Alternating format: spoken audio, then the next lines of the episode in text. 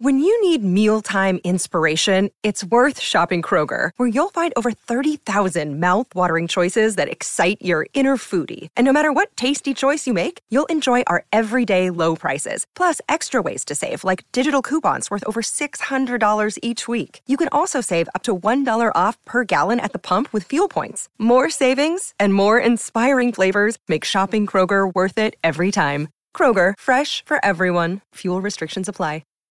Get the house you want with the payment you want at buy with conrad dot com. You don't need perfect credit or money out of your pocket to do this at buy with conrad dot com. N M L S number six five zero eight four, equal housing lender. The first step to buying a house is buy with conrad dot com.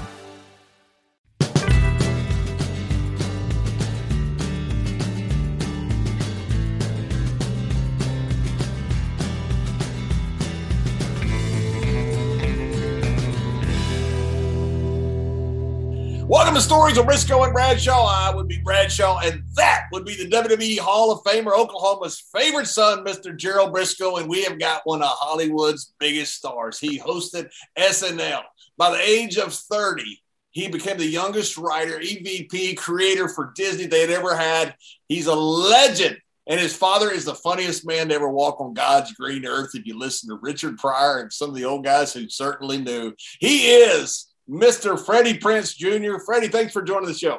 John, thanks, man. I'm not even joking. That's the, the kindest introduction I've ever gotten, ever, period. So thank you very much, man. Appreciate that. Well, I meant every word of it. We're so happy to have you on the show. It's it's we've been wanting to get you on for quite some time, and very excited that you agreed to it.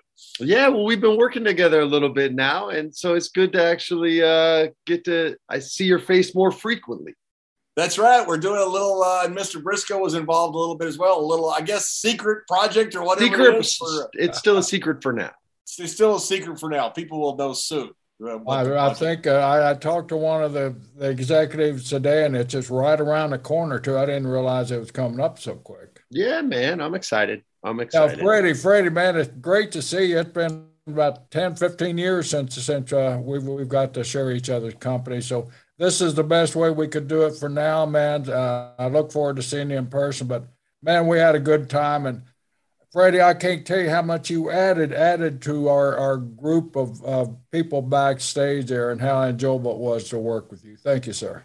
Um, I I can't thank you enough for that. You and I had some really good times together, and I loved getting to know you uh, much more than I enjoyed getting to know Bruce.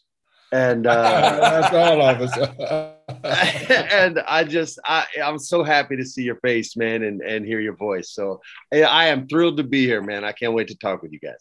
Hey, Freddie, you know, of course, wrestling is, is the main uh, topic that, that we got here, but you're so diverse in everything that you've done. But, you know, your upbringing was, was really unique. You were around some of my legends, you know, Mean Gene LeBell. I mean, yeah, Uncle Gene. Holy cow. Uh, Chuck Norris, all, all those big time, uh, you know, uh, Bruce Lee. Tell us a little bit about your upbringing. You, wait, wait, wait, wait. you, you got your rib broke by Chuck Norris, right? At fourteen. That's the greatest thing ever. So, so uh, Bruce, unfortunately, passed away before my time, but when I was a young man, uh, my father charmed this man named Bob Wall. And Bob was the man who trained with Bruce and tra- helped train Bruce when Bruce came to America. And Bob was the one who taught like all the Hollywood tough guys how to fight. He trained Steve McQueen. He trained James Garner, like all the old school tough guys. And my dad used to always was good friends with Muhammad Ali, and he would spar with Ali, and Ali would like legit pepper him up and bust up his face and send him home bleeding. So my dad wanted to learn how to fight. He met Bob Wall. Bob taught him um, the left, the check hook. It wasn't called the check hook back then. Uh, that was developed a few years later, but the left hook. And when they were in Ali's living room uh, in his California house, my dad fooling around, caught Ali, and Ali, because the couch was behind his legs, fell backwards. And my dad throws his hands up. Ali's nose has blood. He runs to the bathroom. He's not hurt. Gets a towel, wipes the blood off Ali's face, gets in his seventy-five Corvette Stingray, hauls ass home. And Ali, meanwhile, is calling the house where my mom was living, saying, Tell that boy I'm gonna kill him. I'm gonna kill that boy next time I see him. My mom has no idea what's going on. My dad's not home yet. She's like, he runs in the door. She's like, Muhammad Ali said he's gonna kill you. What's going on? He's like, no, look, look, it's his blood. It's his blood. And he framed it on purple. It looks like a war medal. It's on purple crushed velvet with mahogany frame around it. And it says June. It was the day before his birthday. So it was either the twenty-first or the twenty-third. I mix up his and my grandma's.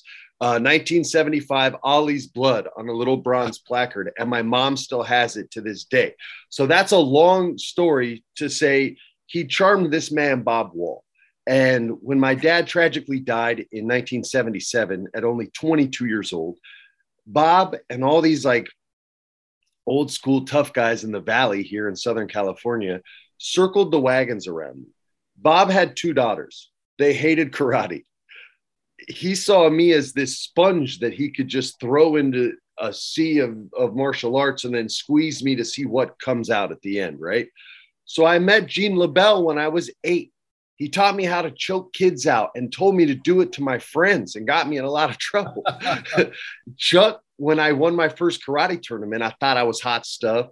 And I'm sparring with my godfather and, you know, trying to be all quick and do my boxing stuff. Because that's why I won. Back then, the taekwondo guys couldn't box. I get inside and just pep them up. And he goes, oh, so you think you're good? We were in Tarzana, California, and him and Chuck are like, they're like you two. They're just, they were like big frat guys. My godfather, Bob, just passed away a couple months ago, but they were literally like frat guys till the day, till the day he passed. They lived on the same street. This is before Walker, Texas Ranger. And we walk down the street. It's on Donna, if anyone wants to go see Chuck's old house. And we go in the dojo, and I'm throwing my jab with Chuck Norris. But I just called him Uncle Chuck. So I'm throwing my jab, and I leave it out too long. And he throws a kick, and he pulls the kick. He's not trying to hurt me, but it's Chuck. So his, his shins are just built different. The bone density is different. And he hit what a lot of guys call the floating rib, which is this, like, soft rib underneath. And I literally dropped like a diver off a high dive, just boom to the floor. And my godfather's dying laughing. I can't breathe. It's like when a kid can't breathe and they're like, I can't, I can't. It's like that, right? So he just thinks I got the wind knocked out of me. Then we're walking back to his house and I'm hunched over a good forty degrees the whole way. And Chuck's like, the whole, are you okay? And he's like, oh, he'll be fine. I'm like, oh, no, I'm okay, I'm okay. And he doesn't even know he hurt me. We get home and my godmother, Lillian, who's still alive, who's five foot one, little Italian woman who married this six foot two, awesome karate champion, Bob Wall. He was the guy Bruce Lee beat up in all the movies with the scar down his eye. And uh, she runs the house, like she runs the family. He did, he would do what, he's gone now, so I could say this, he won't beat me up, but he would do whatever she said. She is the boss, right? So I walk in right away. She's a mom. She knows I'm hurt. She's like, oh my God, let me check you out. And she's feeling me. She's like, Bob, he has a broken rib. He's like, ah, oh, no, he's fine. She goes, Bob, he has a broken rib. And I had to go back home the next day to, to my mother. It, the, the old saying, it takes a village. It, a village raised me. It wasn't just my mom. And so this was when I was living with him. And uh, she said, we can't send him home. Kathy will kill you. And Bob's like, ah, no, she'll be okay. And she was like, no, Bob, my mom used to drink a lot and own guns. Okay, so Lillian said, no, Bob, she will get a gun and she will kill you. So he had to like sweet talk her to get me to stay out an extra three weeks so that I could start to heal up and get better. But so, yeah, I had a I had a unique, a unique experience and a unique upbringing by a bunch of psychopaths, but they really took good care of me and and always kept me humble. And they never let any evil, I don't want to curse, but any evil people in into my life when I was when I was coming up and when I was making my bones in Hollywood. Like there were plenty of guys who tried and all of a sudden they were simply no longer in the picture. So they they really took great care of me to make sure I didn't fall down any of the the the hills that my that my father stumbled down. Did you know that Gene LeBell was such an influential man in, in the sport of professional wrestling when you were hanging with him? So check this out. In Gene's house, he has a poster from like the, it had to be early seventies of him and Ted DiBiase teaching professional wrestling school. And it looks like an old fight poster with the two of them And I remember asking him, because I was a huge fan. I always liked the bad guys in wrestling, because on free T V, the bad guys always won. Vince would make you buy the pay-per-view to see the good guy. And we had that kind of dough, so I just wasn't seeing the good guys win.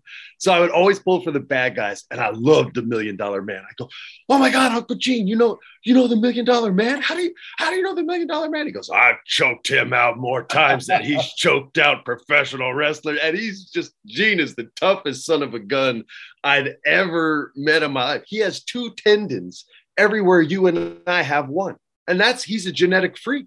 That's why the Olympic team didn't want to let him compete. And he said, oh, okay, let me compete against all of you. And if I beat all of you, then you'll let me on. And they're like, well, yeah, okay. So he kicked his shit out. Excuse my language. He, he beat the crap out of the whole team and then said, I don't need to be on this team. Bye. And just laughed. Like that. They wrote a book about him. He said literally like the deadliest man on earth or something. He just everybody Googled Gene LeBell. He had the yeah. first M M A fight against Milo Savage. And when he choked the guy out, they thought they'd killed him. The place almost died. That's right. It's an incredible uh, video. Yeah. They thought yeah, that's my Uncle nobody, Gene. Nobody ever seen somebody get choked out and, and go unconscious. And he caught uh, Milo Savage and choked him out. They thought he killed him. John, when I was in the third grade, I was literally running around at recess yelling, when in doubt, choke him out. Because that's what Uncle Gene would always say. And he had the legendary, depends on who you uh, believe, you know, how far it went. The altercation was Steven Seagal. Um, I'll tell you the exact story. I was at his house when he got fired. Really? Oh, this oh my is God. No, yeah, please no. Tell a story, because there's so many urban mm. myths about that, uh, what happened. Gene doesn't get mad at me for telling this. He loves it. Um, so he was on the set of Under Siege, and he was the fight choreographer.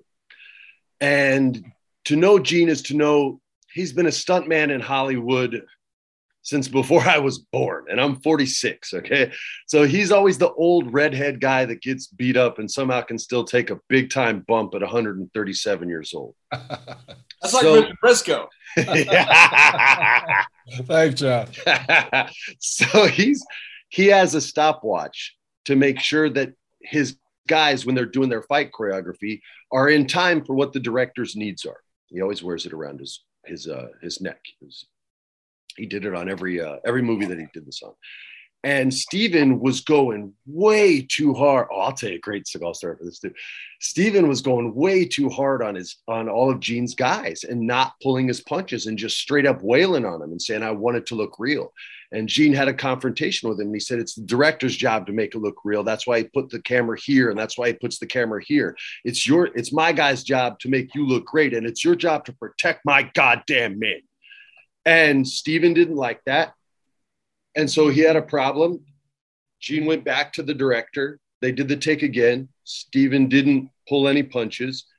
And uh, Gene takes off his stopwatch that he times the fight thing for.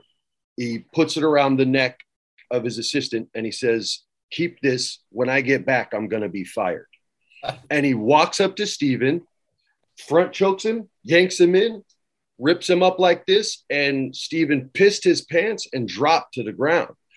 And Gene comes home pissed. I'm in his condo with his wife and my godfather, okay? And he had Playboy T V back in like the back in the eighties on a satellite, and they would I would sneak in and watch it from time to time. I loved going to Uncle Gene's house. And so he comes in and he's pissed. I mean, he comes in, the door swings open, blam.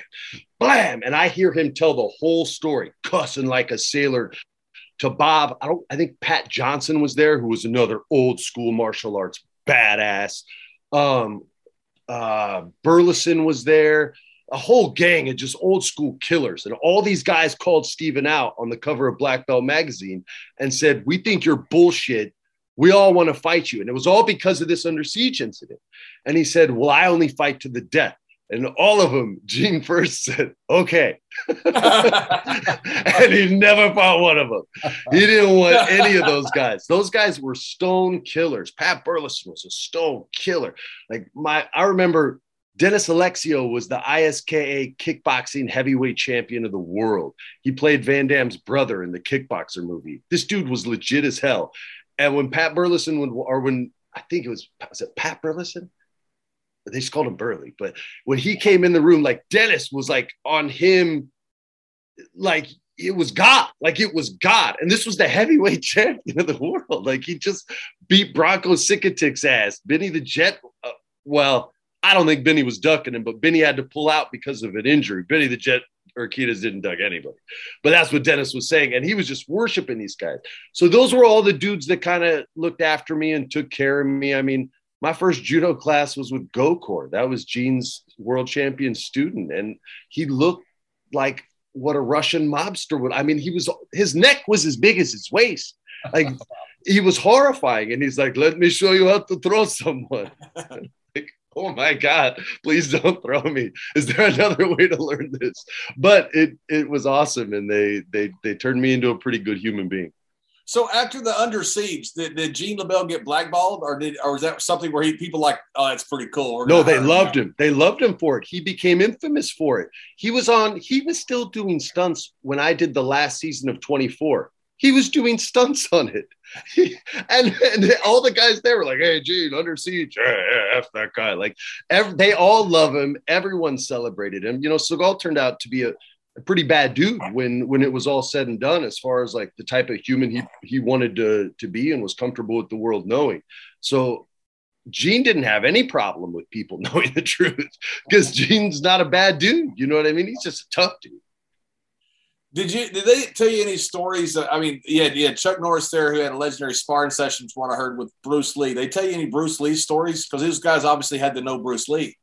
So Bob was the one for that. And Bob was really, I call him my godfather, and I call him Uncle Bob, but he was my godfather. He really looked after me when my dad died and when my mom had to figure out what she was going to do with her life. You know, I didn't have atypical parents. I had godparents looking after me. Legitimately, I was living in their house.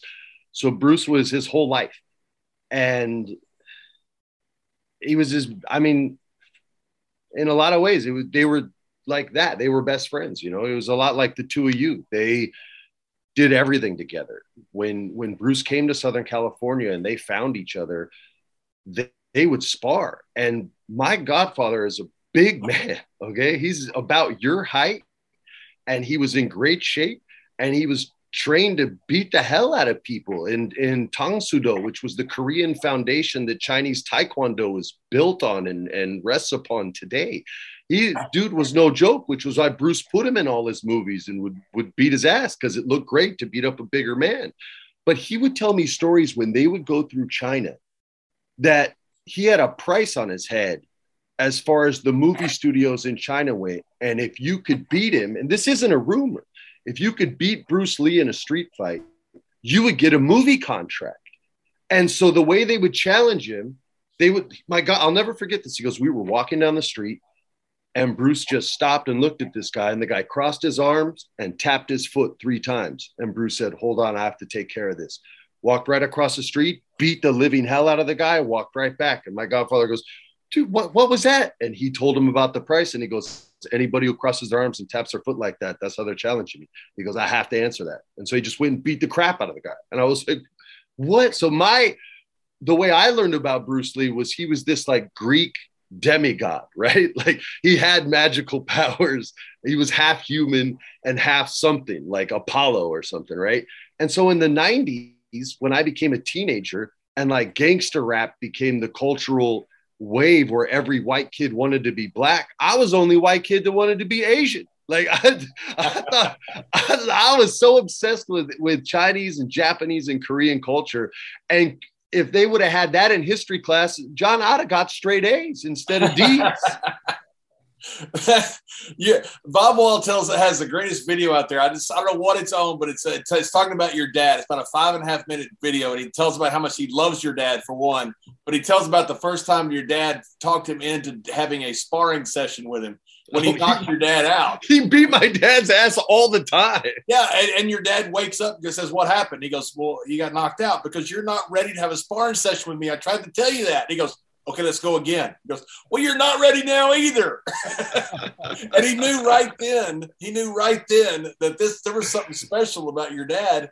And then when Ali came down and wanted to meet your dad, that's when he ended up sparring with Ali. I mean, that, yeah, man. I mean, you guys, your family sparred with Muhammad Ali and Chuck Norris. That's not normal. I've sparred with Fernando Vargas and a few other pro boxers, too, over the years. You know, I, in New Mexico, Johnny Tapia was my boxing coach, for crying out loud. And he he literally had a tattoo, La Vida Loca, across his stomach. The dude had been legally dead. He had been, he would only win fights when he'd go to jail because it was the only time he was sober. He'd literally come to the boxing gym and be like, "Don't be like me, you guys, okay? I got to go to jail, but I'm going to train harder. When I come out, I'll be world champion again." And he would. Every time. And it was only because that was the only place he couldn't get drugs, was because he, he was locked up in solitary. But so these were like, I, I got really blessed with the with the male role models in my life, as crazy as, as they all were. And Bob was the craziest of them all and, and influenced me more than any of them. But I still, I wouldn't be I wouldn't be where I am today if it would have just been me and my mom. She's a gypsy, you know, she's the balance to their psychotic, you know, let's go find a, a linebacker at U C L A and fight him. You're fifty-six, who cares? And then he would go and do it. Like, he's just crazy, man. He's, I still talk about him like he's alive, but he's crazy. That's just insane to me that these guys, you know, Chuck Norris, who's such a legend now, and all, and all the Chuck Norris jokes, you know, like, oh my God, he no, and no one will ever top that. No one will ever get to be. There's people who've never seen a Chuck Norris movie that'll be like, "Yeah, but the Bigfoot's searching for Chuck Norris, doesn't believe he's real." Like, you're like, you're a third grader. What are you talking about? So yeah, well, Chuck's the man. Chuck Norris think about all these jokes and everything. You know, oddly enough, the last time I saw him, I didn't. Would have been the perfect time to ask, and I never even asked him. Because we usually just go back to when I was a kid. Like, everyone hated me at this karate tournament out here because I showed up with, he was the lightweight kickboxing champion of the world, Pete Sugarfoot Cunningham, and, and Chuck Norris and Bob Wall and the referee from the Karate Kid with the big mustache. That's Pat Johnson. He shows up, and the theme of this, like the color code, is exactly the same as the Karate Kid. So you, every kid there wanted to whip my ass. There were guys trying to get me to go into the open weight just so they could get their hands on my one hundred fifty pound ass. I think I was like fourteen years old or something. Like, "Oh no, you're good. You should be in open weight." I'm like, "Yeah, right, bro. I'm five seven. I'm six one now, but I was a little dude. I didn't grow till like I got older, you know." They all wanted to kill my ass. And these guys are all in there saying, "That's why we came. You need to know this. You're going to be a target. You got to stay sharp. If you relax, they're going to kill you." Just like trying to prepare you for life. So when I got into this business and everyone hated me because they thought I was getting opportunities because of my dad, it didn't matter. Like, I was a shark, man. I would be in acting class. And if I heard guys had auditions, if they were auditions that I couldn't get in on, you bet your ass I would show up. And the first name they called who didn't answer, I'd go, "Yeah, that's me." I, I, like, I, you know, th- those guys just sharpened everything. I, I burned Ryan Phillippe on a roll for that on House of Yes, because he showed up late. And I was like, "Yeah, I'm, I'm Ryan." And they were like, "Okay, go on in, Ryan." And so I go in, and I'm a young actor, man, for this movie called The House of Yes. And the director was this guy, Mark Waters, who ended up directing Mean Girls and, and a bunch of other movies. He's a really cool dude. And I go in and I read the scene, and he goes, "Oh, that was really good." I said, "Thanks." He goes, "You're not Ryan Phillippe." And my, I checked my shoelaces, right? Like, I just shame right away. I just didn't know. I go, I, I'm sorry, man. It's just, you guys wouldn't see me and I didn't know what else to do. So I just, you know, I'm sorry, I'll leave.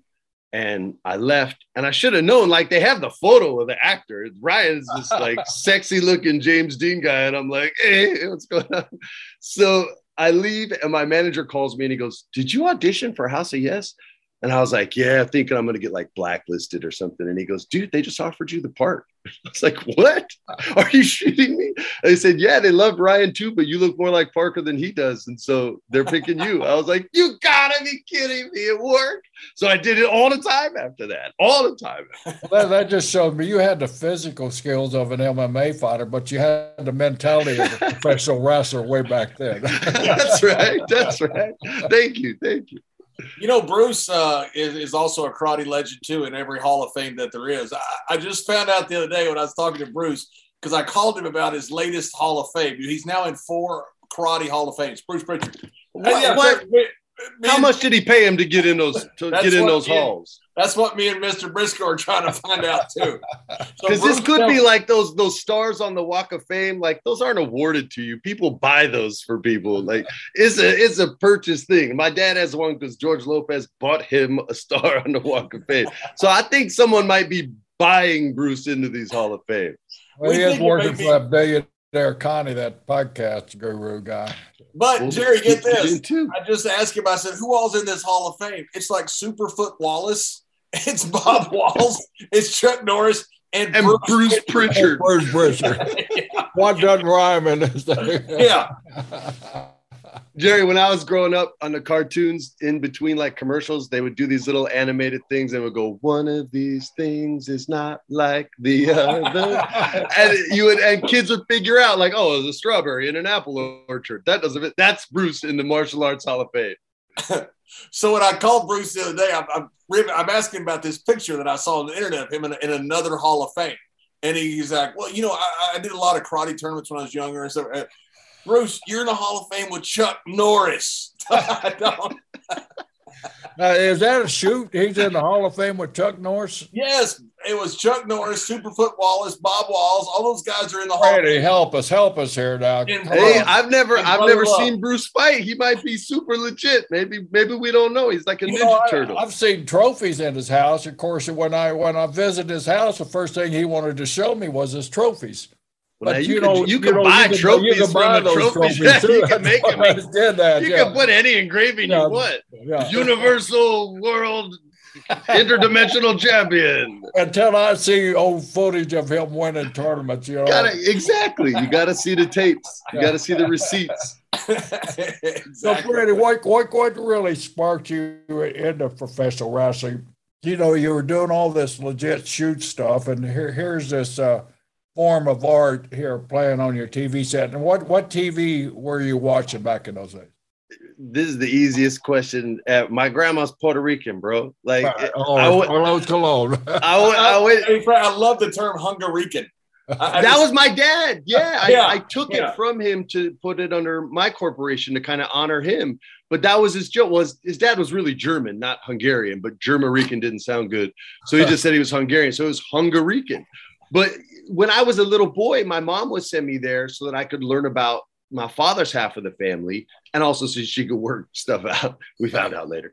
Um, but uh, my grandma was obsessed with it to the point where I'm not even joking on this. She stopped talking to my wife because my wife did a movie with The Rock, and The Rock turned his back on the people and was the corporate champion. Like it was, the, and I literally was like, Grandma, like, you know that I worked there. You know that I wrote for some of these people. I li- I literally wrote for one of The Rock's cousins and, and like trying to help her out. And she goes, Freddie, he had a choice and he chose corporate, and hung up the phone.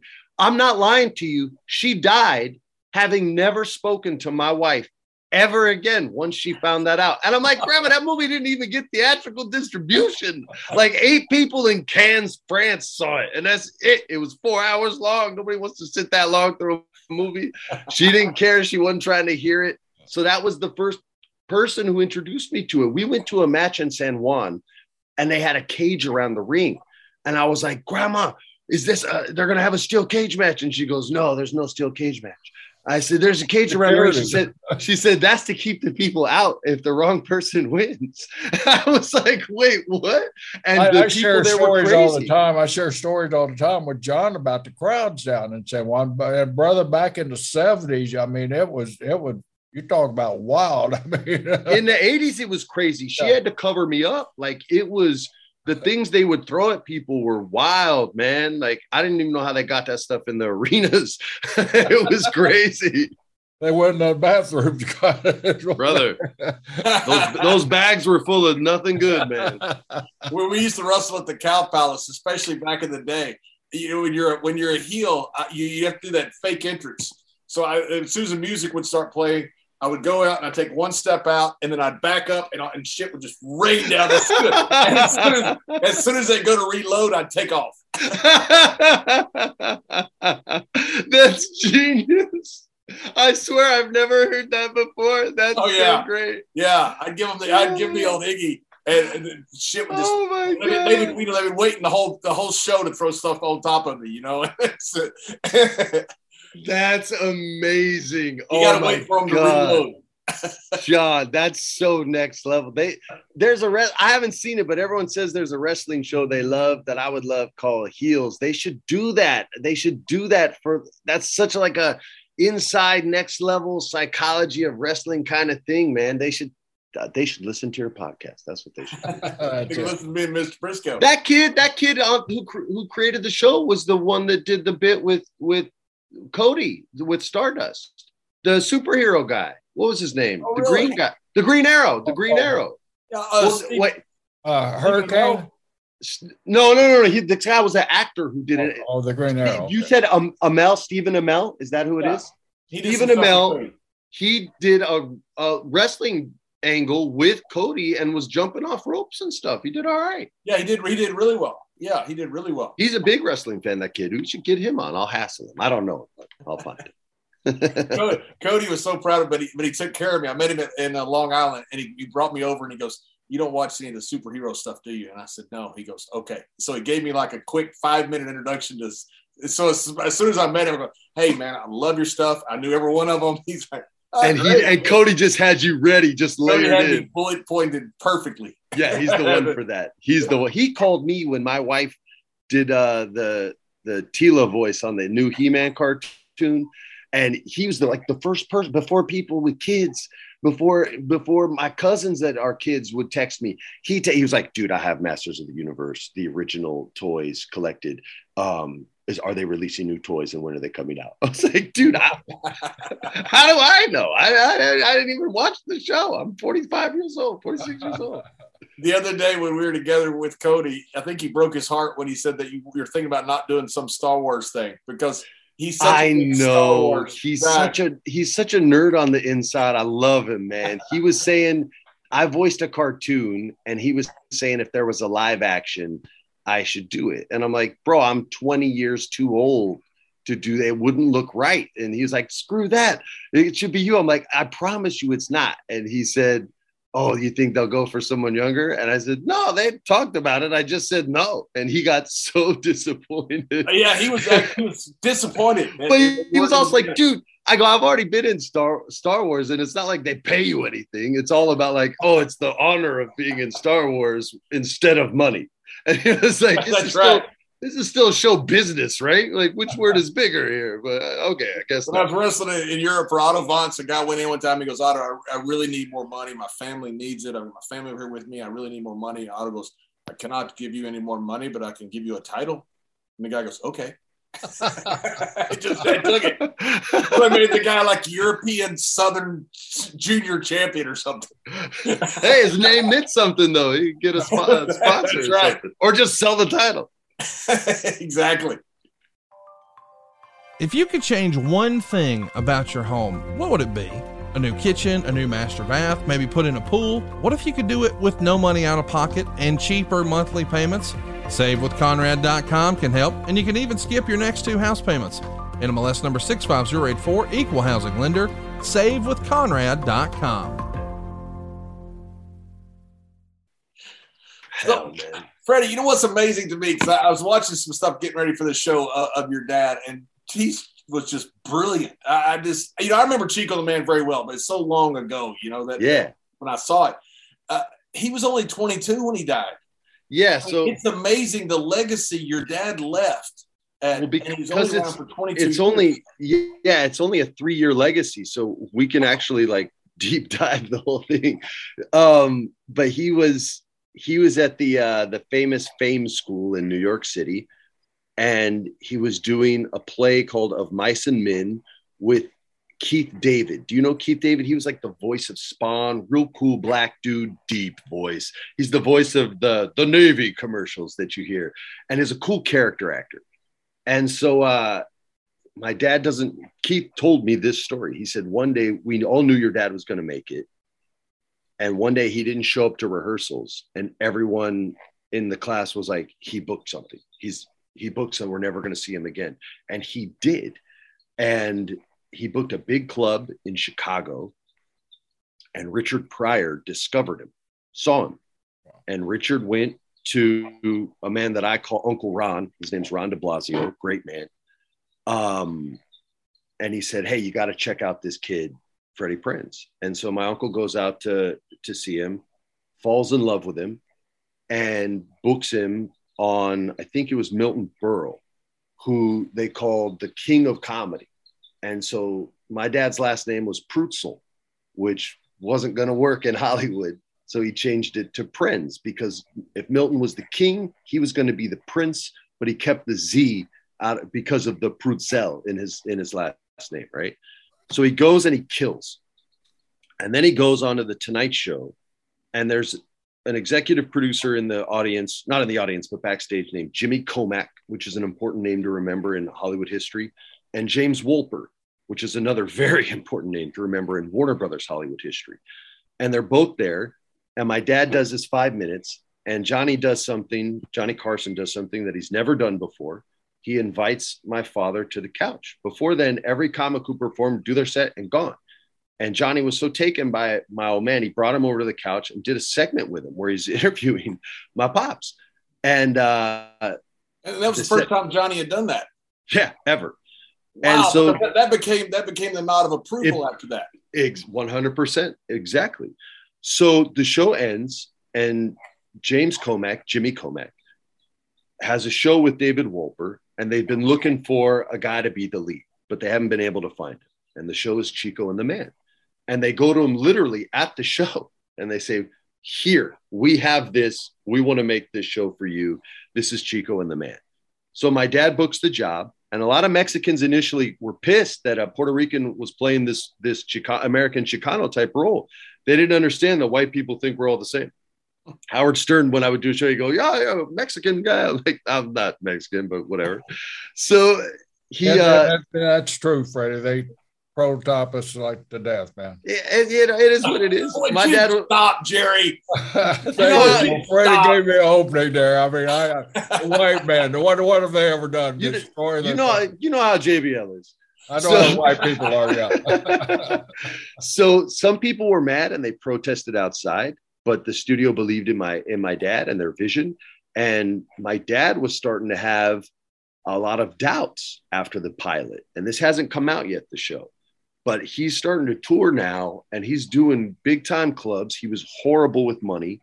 And Richard's in his head a lot. And during this time, Pam Grier and my dad fell in love. And she writes about this in her biography, so I'm not, like, telling secrets or anything. And Richard worshipped Pam. He was in love with her. And this angered Richard to no end. And so Richard started, like, getting at my dad, like, Chico's boy, man. You're gonna let you're, you're gonna define your legacy by being called boy your whole life. Is that what you want? And this drove my dad crazy. My dad was just twenty, twenty-one years old at this point, and he hated that. It really unnerved him. And so he was going to the clubs and doing his thing. He was spending all his money and and being dumb with it, and literally was like having to ask Pam Grier to borrow money. And even though he was making tons of dough, like, he was just an idiot with it. And he starts, you know, getting into the seventies drug scene, which is brutal. And anyone from the seventies will, will tell you that. We don't have to get into all that. But uh, he really starts struggling and not liking who he is until Pam kind of like shakes the shit out of him, right? And has like a come to Jesus moment. And it was at that moment that he got hungry again and started to work, and he went after, which was a huge job at the time, the Caesar's Palace gig. And at the time, Bill Cosby had it in the seventies for three million dollars, and he would do X amount of shows a year. My dad goes straight to their head of entertainment and says, well, I'll do it for one, and I'll do twice the dates. And so they say yes, and they kill Cosby's deal. My dad knew he was a piece of shit then. And, uh, and no they, one's gonna cry about that now. Yeah. And they they give it to my dad, and Cosby is ready to like go to war. And so any club that Bill plays, he says, if I play here, Freddie can't play here. And some of the clubs say yeah, and some of them say no.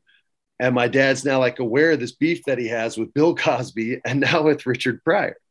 And so my da- now I always know when my dad either slept with a woman in this business or was just friends based on the way they say hello to me. All right. So it's always either, oh, hi, I knew your dad, or it's, oh, hi, I, I, I knew I knew your dad. And you can discern which is which. So I'm doing a pilot with Joanna Kerns, the mom from either grow, I think it was Growing Pains. Well, yeah, Growing Pains. And I go into the trailer and it's just her and a makeup artist and me and a makeup artist. This was a show that didn't get picked up. And I don't, and I don't remember how old I was. And uh, I get in the trailer and she looks at me and I say, hi, I'm, I'm Freddie. Nice to meet you. And she goes, oh, hi, I, I knew your dad. And I'm like, yeah, yeah, you know, you know my dad. And I sit down next to her and she goes, can I tell you a story? And I'm like, I was waiting for it. And she tells me the most amazing story that anyone ever shared with me about my dad outside of Chavo Classic. Um, but this one takes the cake. So the story starts like this. She says, your dad was on a date with me and Pam Grier. So right away, I'm like, oh my God, my dad, oh. my dad oh. is the most amazing dude in the world. This is why guys hated him. Like, all right, party on. So that's how the story your starts. Dad took, your dad took both of them out on the date. Pam and Joanna Kerns. And wow. in the seventies, Joanna Kerns was like fresh off Broadway dancer, like legs for days. Like she was smoking fine. So he's at a restaurant and Joanna says, Richard called the restaurant and asked for your father. And he says, uh, Freddie, I want to I want to bury the hatchet. I'm having a party. Come on through tonight. And so my dad said, okay, Richard, I'll see you there. Hangs up the phone. They pay the check. And he takes uh, both girls and they go to Richard's house. I think Richard was in Brentwood at the time. And uh, so they get to Richard's house. And back then, Playboy would do this thing on the weekends called Playboy Radio. And from ten p.m. to midnight, you would, it would literally on the radio, you would hear stand-up comedy. And a lot of comics would go there to try out new material. And my dad had a set that he hated. And Richard took the set. And they get to his house, and there's no cars in the driveway. And Jonah's like, oh, that's weird. I thought it was a party. And my dad goes, yeah, that's weird. They go in the house and there's no one in the house except Richard. And he's playing my dad's set that my dad doesn't like. And he's and he starts yelling at Pam and cussing Pam out and saying, I won't curse up like Richard does it. Like, you dumb bleepity bee. How are you going to be with this unfunny mother bleeper? And my dad's like, yo, you better turn that off. And he's like, I ain't turning off. And my dad runs over. This is all from Joanna's mouth and punches out Richard. Knocks him, knocks him out like onto the ground. Gr- take, grabs Pam, grabs the tape or the reel. It was reel to reel then. Grabs the reel, grabs Pam, forgets Joanna, and leaves. So now it's just Joanna Kerns and Richard Pryor in Richard's house. He's bleeding. She doesn't know where anything is. She finds the kitchen, brings him a towel, hands him the towel, and as Richard's waking up, he's like, "Where are they all? They left." And he goes, "Can I curse or no?" Yes. Uh, yeah. yeah. It, it's better. It's because it's Richard Pryor. He goes, she goes, I handed him the towel. And he goes, bitch, you better get out of my house and get your ass a cab. And she goes, and he threw me out of his house. And that was the story, man. So my dad, my dad lived a crazy life, man. And it led to my mom eventually having to file for divorce because she just couldn't deal with his ass anymore. He was too crazy. Too young, lied about his age to be with her, said he was twenty-five. Wasn't, he wasn't ready to be a dad. And he was on drugs, man. He was addicted to Quaaludes. He had enough Quaaludes to kill a horse in his system the night that he died, according to doctors. So my mom had no choice, man. She had to file. And that sent my father even further into a darker place. And then eventually he used to love this Walther P P seven, the James Bond gun. He loved James Bond. That was like his favorite thing. And he, uh, took a ton of drugs and was playing with a gun and it went off and he lived for a few hours and then died the next day. And they ruled it an accidental shooting to the head. A lot of people call it a suicide. Nobody knows for sure. There was no note or anything like that. Um, but yeah, man. So as tragic as that is, I tell the good parts of that story so that people understand how many other people he charmed and loved and gave everything to. And those people in turn gave everything back to me. And that's why I am where I am. And that's why I have what I have, because of that tragedy, which if you look back is not, you know, I, I didn't die at twenty-two. I, I managed to make it. I have my own children now. They'll have their own children. So our, our legacy gets to live on, and our family gets to live on. And it's not a, it's not a sad ending. It's just a story with some super sad parts and some super funny ones too. You mentioned a story, uh, the funniest story, except for the one Chavo Classic had. Uh, oh, my gosh. You don't tell us the Chavo Classic. Yeah, you can't. Yeah, yeah. Yeah. Okay. I, I don't want anyone to get in trouble, but I think we're good. Okay. So we, when I worked at the at W W E, we did an old school night on Monday Night Raw, where even like the announcers did the old powder blue tuxedo. And I think we even had Finkel out there, and, and he announced uh, an entrance, and one of, and like, I think Sergeant Slaughter came out and, and had a match that night, and Chavo Classic was there, and he was going to drive someone out um, in a lowrider. And so I saw all these like old school guys in the back, and I was like, my childhood's just right there. And this dude comes up to me, who I don't recognize, because he always had a mask on when he wrestled. And he says, uh, hey, Freddie. I said, oh, hey, man, what's up? He goes, I'm Chavo Classic. I go, oh, snap, what up, man? And he goes, hey, uh, can I tell you a story? I go, of course. And he goes, you're not busy? And I go, what you got? He goes, it's about your dad. And I was like, oh, dang. I go, do I need to sit down? And he goes, no, I just, I don't want to like make you mad or anything. I go, brother, I've heard everything. He goes, okay. He goes, it's a quick story. I know you're busy. He goes, but the bet, he said, the best night I ever had in my life was your dad coming to a match I had in Chicago, coming backstage after and bringing me to dinner with him, Frank Sinatra, and the Chicago mob.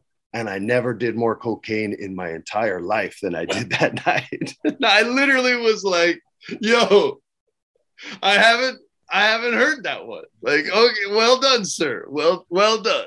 So yeah, man, he charmed a lot of people. If he loved you, he let you know right away, you know? And if he didn't love you, he was okay with you knowing he didn't love you. I'm a, I'm very similar in that regard. Chavo Classic's got me thinking, what the hell am I in for? He was there with Frank Sinatra and the mob. Yeah, those dream nights where you're sitting there going, "You got to be kidding me! This is this yeah, is man. Incredible." This is and awesome. Walking into some fancy restaurant in Chicago and eating mobbed up dinners where nobody's paying, like, just cr- the seventies were insane, man, insane.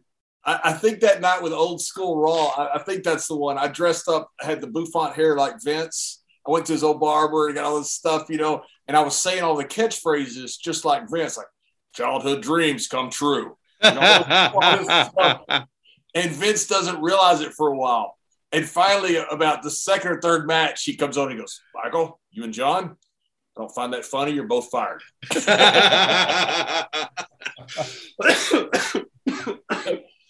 the best part That's was, good, though. That's him letting you know, hey, that's pretty damn good. Yeah, exactly. Exactly. Because I was waiting for him to pop on it, and I kept using the catchphrases, and, I, and he apparently was busy doing a million other things. Finally, somebody smartened up to me, going, you know, J B L is you. Just crapping all over you. I don't find that funny at all. You're both fired. Exactly. He you was he I- was real good to me, man. He was re- even when he was pissed at me, he was real good to me. Freddie, how did you end up at W W E? um, I was ready to be done with the business, and I went to go watch Flair's retirement match. And there was a lady who still works for the company, and I've asked her if it's okay if I say her name, because I've spoken about her before, and she said okay. And that was uh, Kristen Prouty. Yeah, wonderful she, lady. Yeah, because she they're she was the one who. Yeah, she helps all like the celebrities like get tickets, and right. If there's going to be an angle there, she always sends somebody to make sure they're looked after and taken care of. She really carved out a, a an amazing spot for herself in the company and does a great job. And, and if you think I did a good job there, then this is one of those reasons.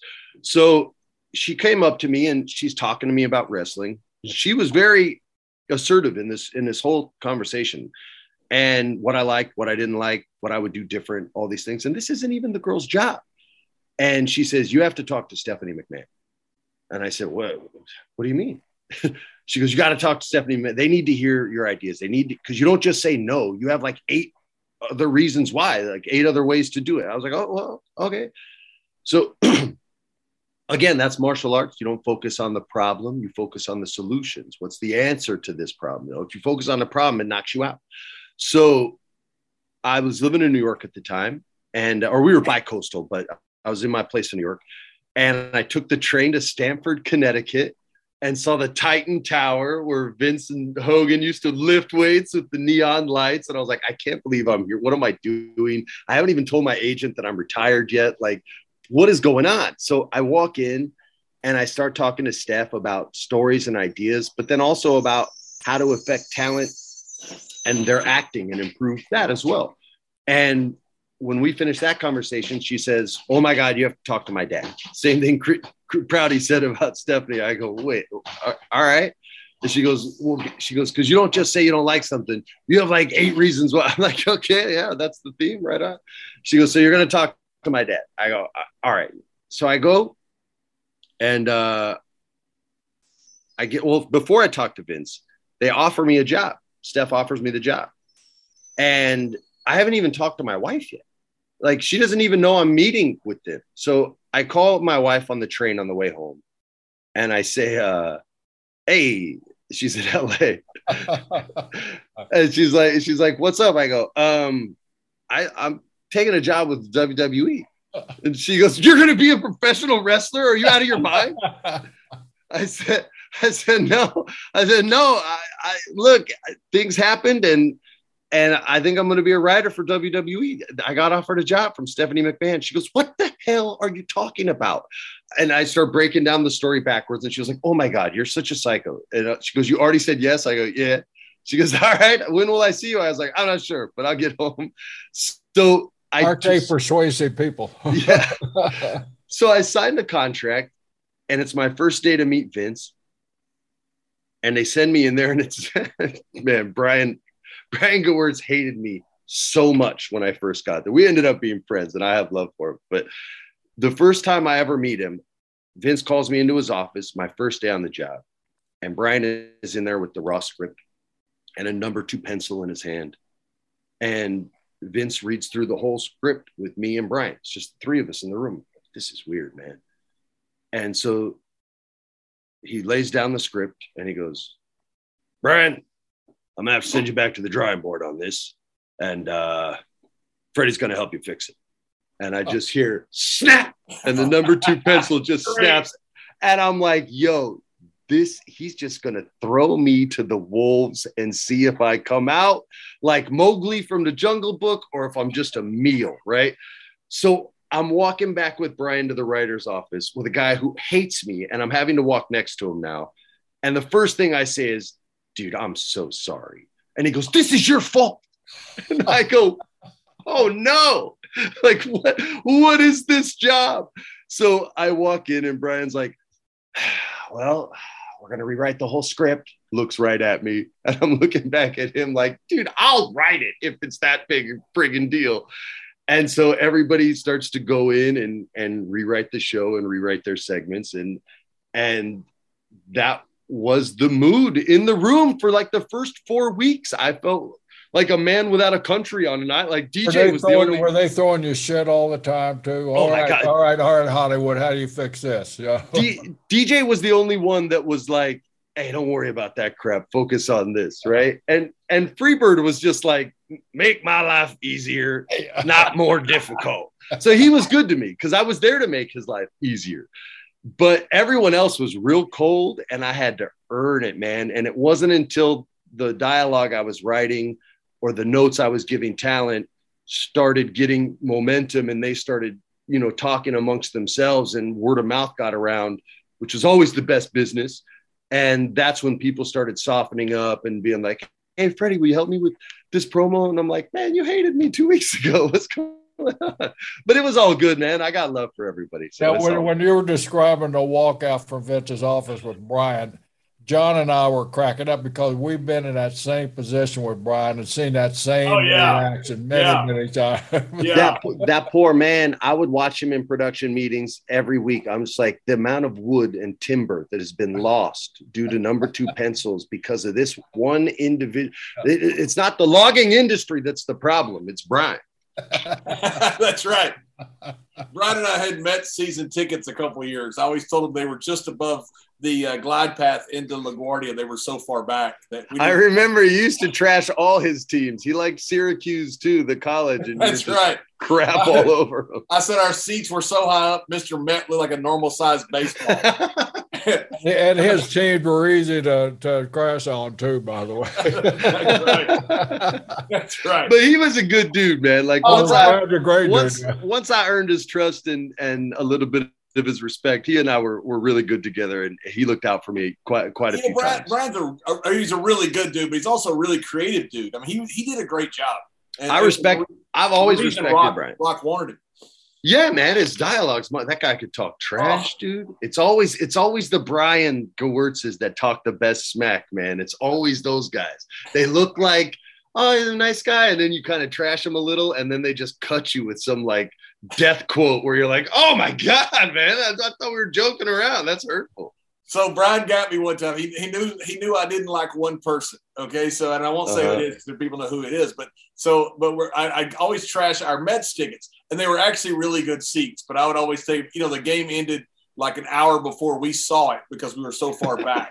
And so I'd take a satellite picture of Shea Stadium, and I say, this is a picture from me and me and Brian's seats. And so that's Brian, good. Brian, that's really good. Brian invites me to his uh, his birth, birthday party and sits me by the one person I don't like. And I, yes, sir. I'm sitting there and I thought, well played. Well yes, played, sir. sir. He's like Michael Corleone, man. That's exactly what I do to myself. Yeah, he makes Godfather moves for sure. But I'm telling you, like, for what the madness of those production meetings were and the length of time he was able to endure it, he should be in more Hall of Fames than Bruce. That's for damn sure. That there should be a martial arts Hall of Fame just for defense, which is what that dude had to do. Let's keep his guard up for a decade in that room. You know, I don't know how what you thought we thought, but you know, we we actually thought it was pretty cool that a guy that was that hot in Hollywood wanted to come be part of our business. It was. It depended on the person's age, the person's experience, their security, everything. There were some people who really made me earn it. Like I remember when I when I started the acting class thing, I mean, M V P hated me. He's held both my babies. Okay, like we ended up being best friends. Like get, we have jujitsu conversations every week. Like, so I I don't have I'm not on bad terms with anybody there. At least I don't think I am. But you know, the young people that didn't know themselves yet all loved me. The people who had direction were very hesitant. Like Miz was one where he was going to make me earn it. We used to do this, this acting exercise in class called repetition, which I hated doing, but I learned later why it was important, which is where we get locked into one line and that's what we, all we can say. So if I say, uh, John, that's a cool sculpture behind you. All you can say is that, oh, that's a cool sculpture behind me. Yeah, that's a cool sculpture behind you. That's cool. And the point of the exercise is to show you how many different ways you can execute a line correctly, so long as you commit to it. And it also, you feel like an idiot in front of all your peers. And if you can get over that, you're a lot less likely to fail in front of a live audience. So I'm presenting the philosophy, a more long-winded version to the, to the class, to the wrestlers. And I say, does anyone want to volunteer? I'll do it with you. Or do you want me to pick somebody? And Miz puts his hand up right away and stands up like a student in class, right? And he goes, I'll go.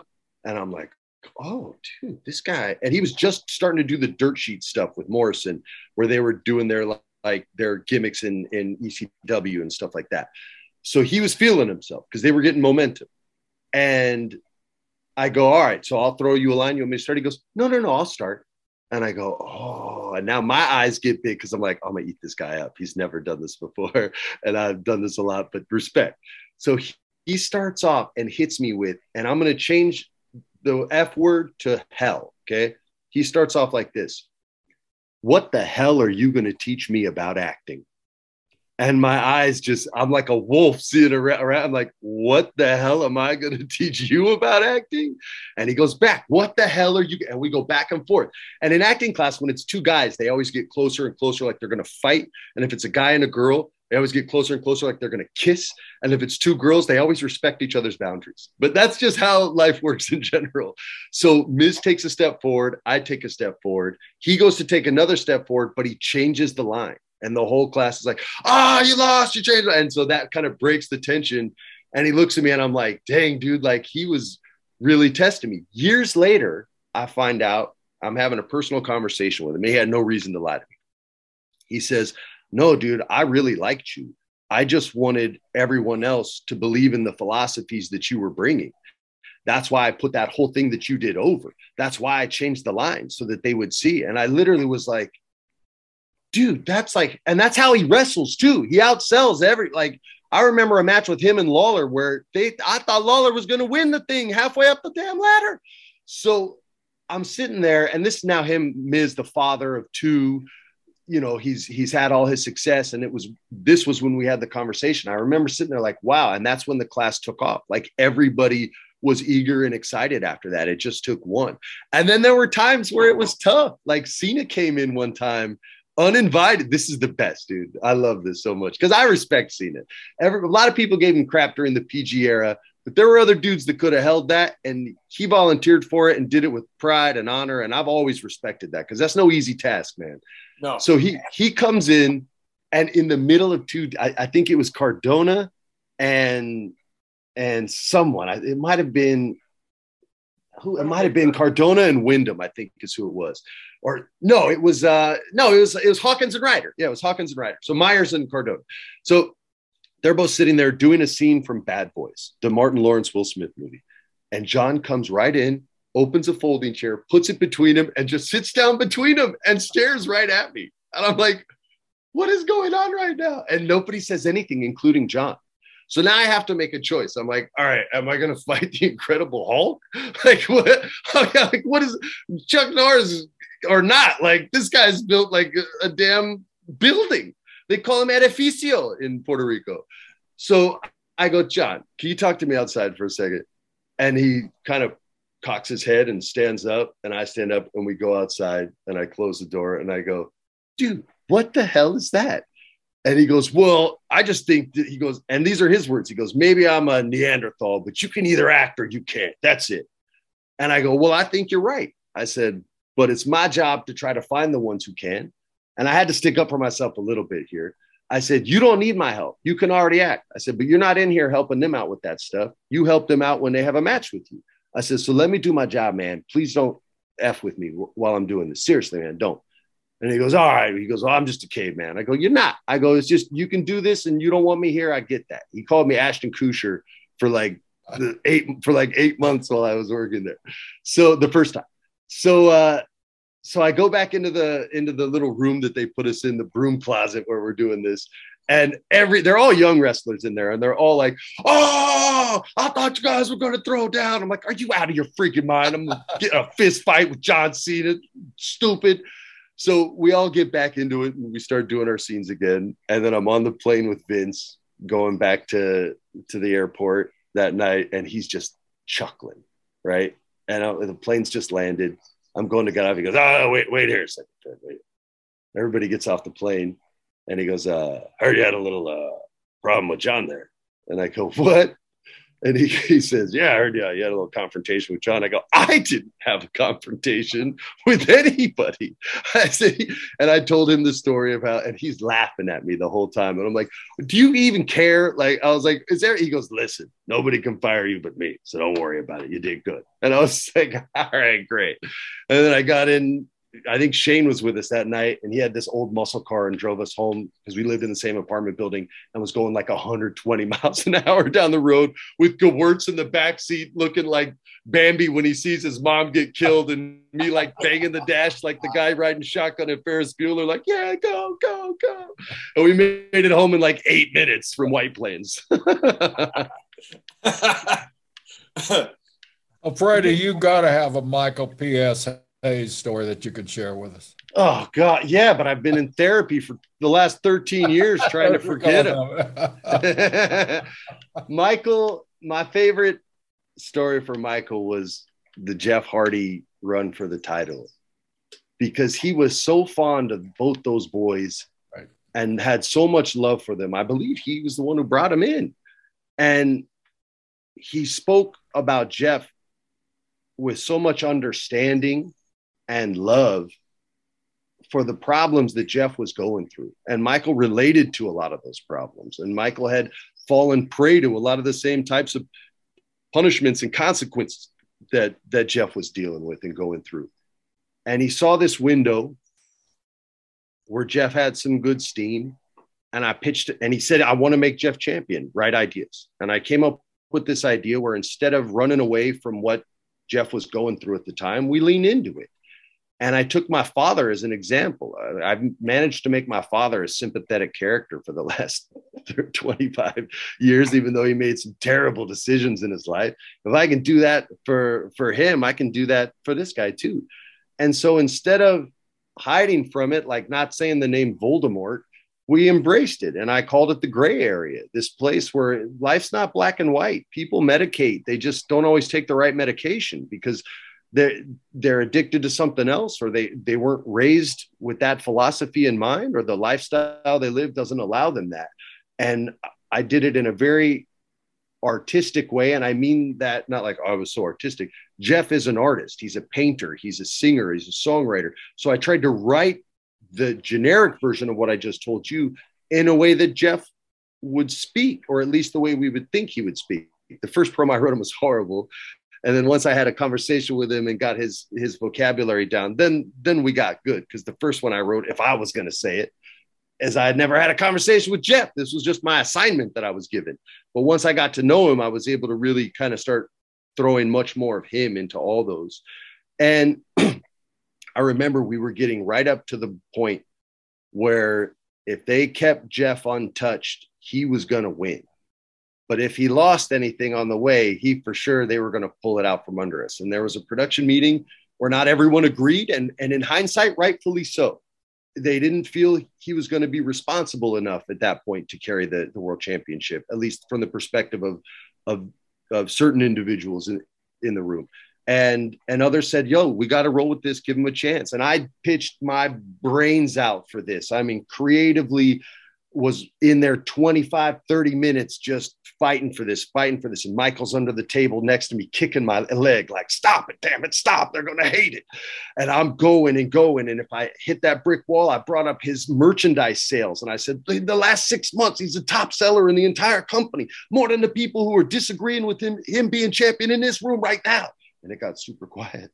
And I was like, oh man, I messed up. I messed up. And I just feel Michael's hand on my wrist squeeze. And I was like, oh no. And he's got a grip, boy. He's got your wrestler Briscoe grip. Put it right on my wrist. I was like, oh man. And I sat down, and Vince is like real quiet. And he looks over at Kevin, and Kevin doesn't do nothing in front of anybody, or in front of everybody, I should say. And then finally Vince goes, nobody touches Jeff till Armageddon. And I jumped back like someone shot me, because I knew I knew we I knew that we got it over, right? And Michael still had my wrist, so I jumped back and I got pulled back forward. And he goes, "Everybody, everybody, get out of here!" Except the people that disagreed, and he was going to tell them why he was going with us, which I never found out why. And we go outside the room, and Freebird goes, "Freddie, don't celebrate. It's not over yet." It's like, it's like I'm a fighter, and, and he's like my coach, and I'm sitting in the corner. We're right outside the production room door, and I'm like, I'm telling you, Michael, I think it's going to happen, and I think we're all good. And D J's like, it's going to happen. We're good. And Freebird's like, D J, shut the bleep up.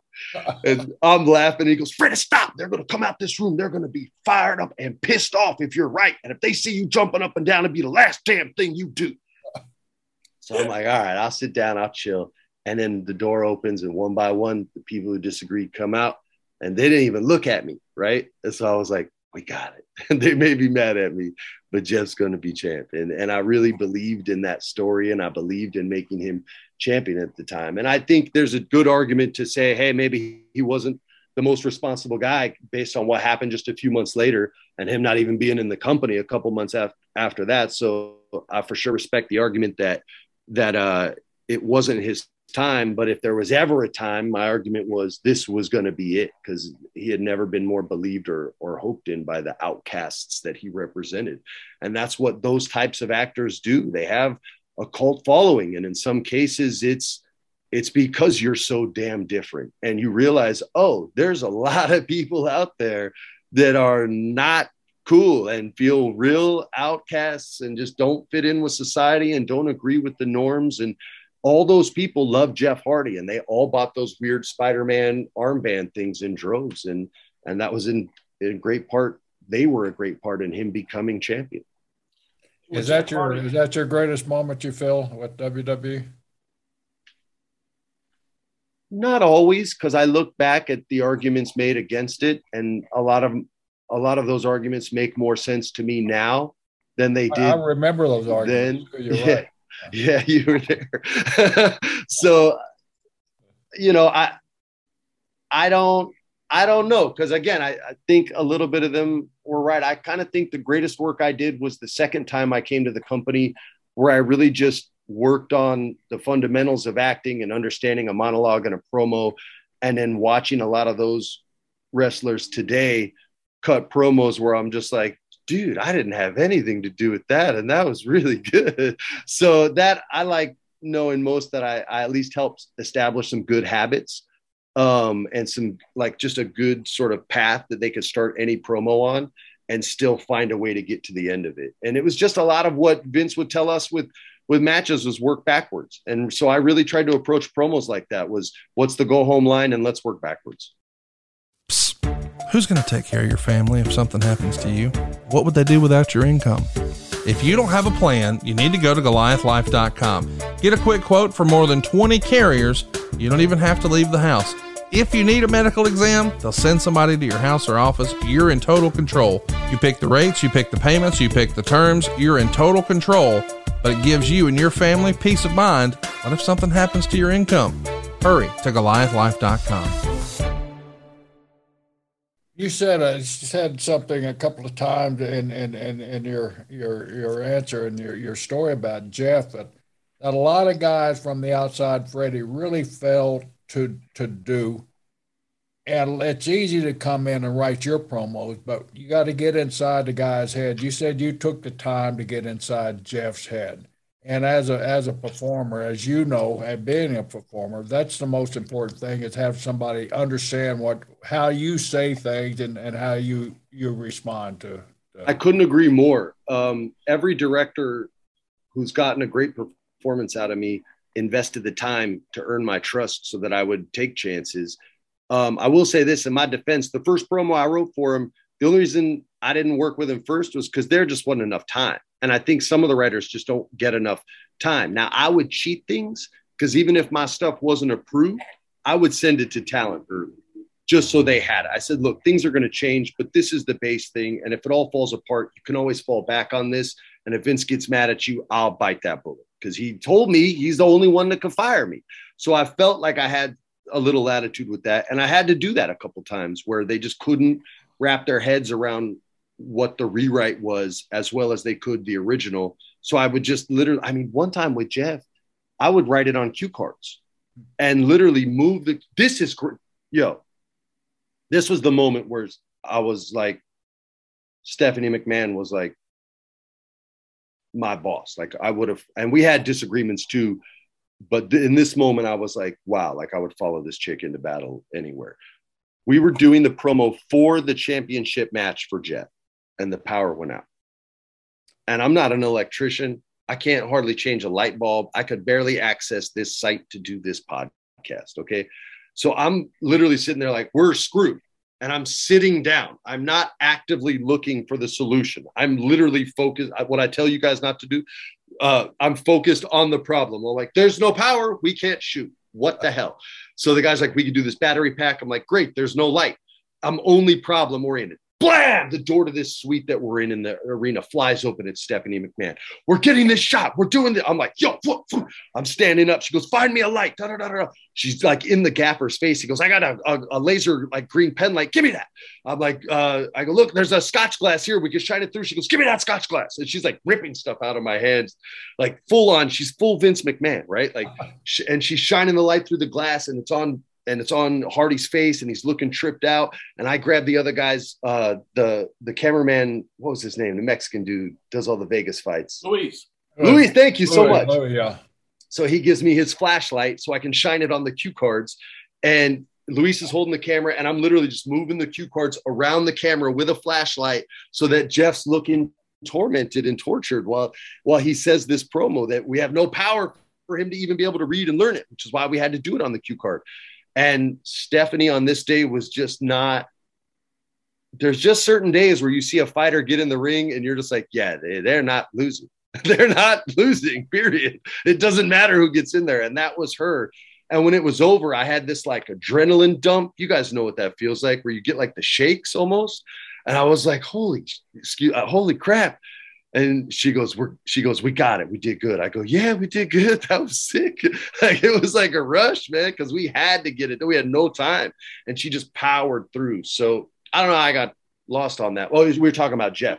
But yeah, it, that was the best promo because that was when I really knew him the most. And like I said, we had really leaned into all the, the issues that he was going through and dealing with. It's amazing. You know, young kids sometimes will ask, you know, advice. And I'm hesitant if the kid is like Jeff Hardy. Like, no one's like Jeff Hardy. But to get I, if Jeff Hardy asked me for advice, I would tell him, go with your heart, because I have no idea what to give, how to give Jeff Hardy advice. I can't explain Jeff Hardy. I can't yeah. explain how he, but he, the, ever since the day he came into W W E, he got over like a million freaking dollars. And if you tried to draw that up on a, on a drawing board, no way, do all those dances and stuff, you, you, it's impossible. You'd go, that, that'll never work. And Jeff does anything and it works. That's yeah. why, you know, sometimes when a young person asks advice, too many people, there's always too much advice going to young people, you know. Sometimes you just say, you know what, you got to find your own way and go with what you think's right. And that, that's Jeff Hardy. You know, when I was in my twenties, I was big on giving advice. I thought I knew every damn thing. So if someone asked, I gave it. And the older I got, the more I realized my advice could get that poor bastard killed, or he, he may never work again if he does what I do. So I stopped, and I really believe in what you said is follow your heart, man. Trust what got you here. Trust why you're here. That's the, that's the path you're meant to be on. Anything that takes you off that path is wrong. Anything that keeps you on it is right. So just do what you do. Because I'm telling you, when I was in my twenties and Hot Stuff and on the cover of People magazine, Freddie, what do you think about? Let me tell you what I think about something that I know nothing about. I'll tell you all day. But as I got older, I, I know three things, man, and that's about it. Well, I got to tell you how the nickname came about, because you talk about nicknames. We always we always gave nicknames, you know? Yes. So, oh, my God, dude. And it's always the worst nickname ever. Absolutely. Of course it is. So when, when you came in, they go, Freddie Prinze Junior's coming in. And I remember, I think, I'm thinking Chico and the Man. I'm going, Freddie Prinze's son? And and I, I, I knew about your movies, but I'm a Scooby-Doo fan. And I go, Scooby-Doo's coming in? I said, that's yeah. awesome. And so that that's literally I... was my name. And you're, you're, see, the thing with John and Jerry, you know this, you say every insult with such a big smile, and there's so much like joy and love, because you want them to be in on the joke too. It's not like you're just trying to cry. You want them to feel the way you're feeling. So it makes it impossible to get mad at you, even if you call me Scooby. But anyone else who did, like, straight, I'd be like, hey, man, nah.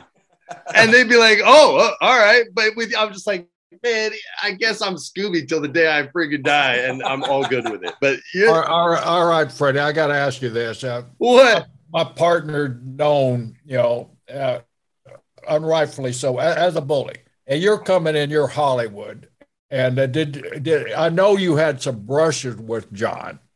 Were any of those brushes where you could go to H R and say, hey, this guy's a bully, I, I can't work with him? Uh, come on, tell the truth. We're I all, mean, all about the truth there. In today's society. Because I could tell you something myself. As, as, oh, as yeah. You can. I could have reported Jerry for the abuse he gave me. I well, mean, that was that was the wrong kind of abuse, I guess. No, I mean, look, it is a crazy. I've said this before. It is a, the craziest business that I've ever been in, and I've worked with some crazy people. But I love the wrestling business more than I love Hollywood, because they're as nuts as it is and as wild as it is. People let you know if they don't like you a lot quicker in the wrestling business than in Hollywood. In Hollywood, they're like, hey, let me put a fishing hook in this guy and I'll ride it all the way. And I'll never say I hate him, even though I want him to rot in hell, you know, but in the wrestling business, they'll be like, hey man, don't talk to me. Like M V P was straight up. He was doing a promo with Chris and it didn't work. I knew it didn't work. And I'm like laying in the cut, right? Like often like a booth, like listening to it. My work was done and I was hungry. You know, I wanted to help. And I already knew what the fix was. I, I, I'd already like cut the whole thing in my head. And so finally it's like ten minutes and I, I can't wait anymore. That people listen to be like, ten minutes isn't that long. For me, it was an eternity because I felt like I knew the answer. And so I, I storm over there and M V P stands up before I get there. So I, right away, I'm like, oh, this is bad. So he goes, what?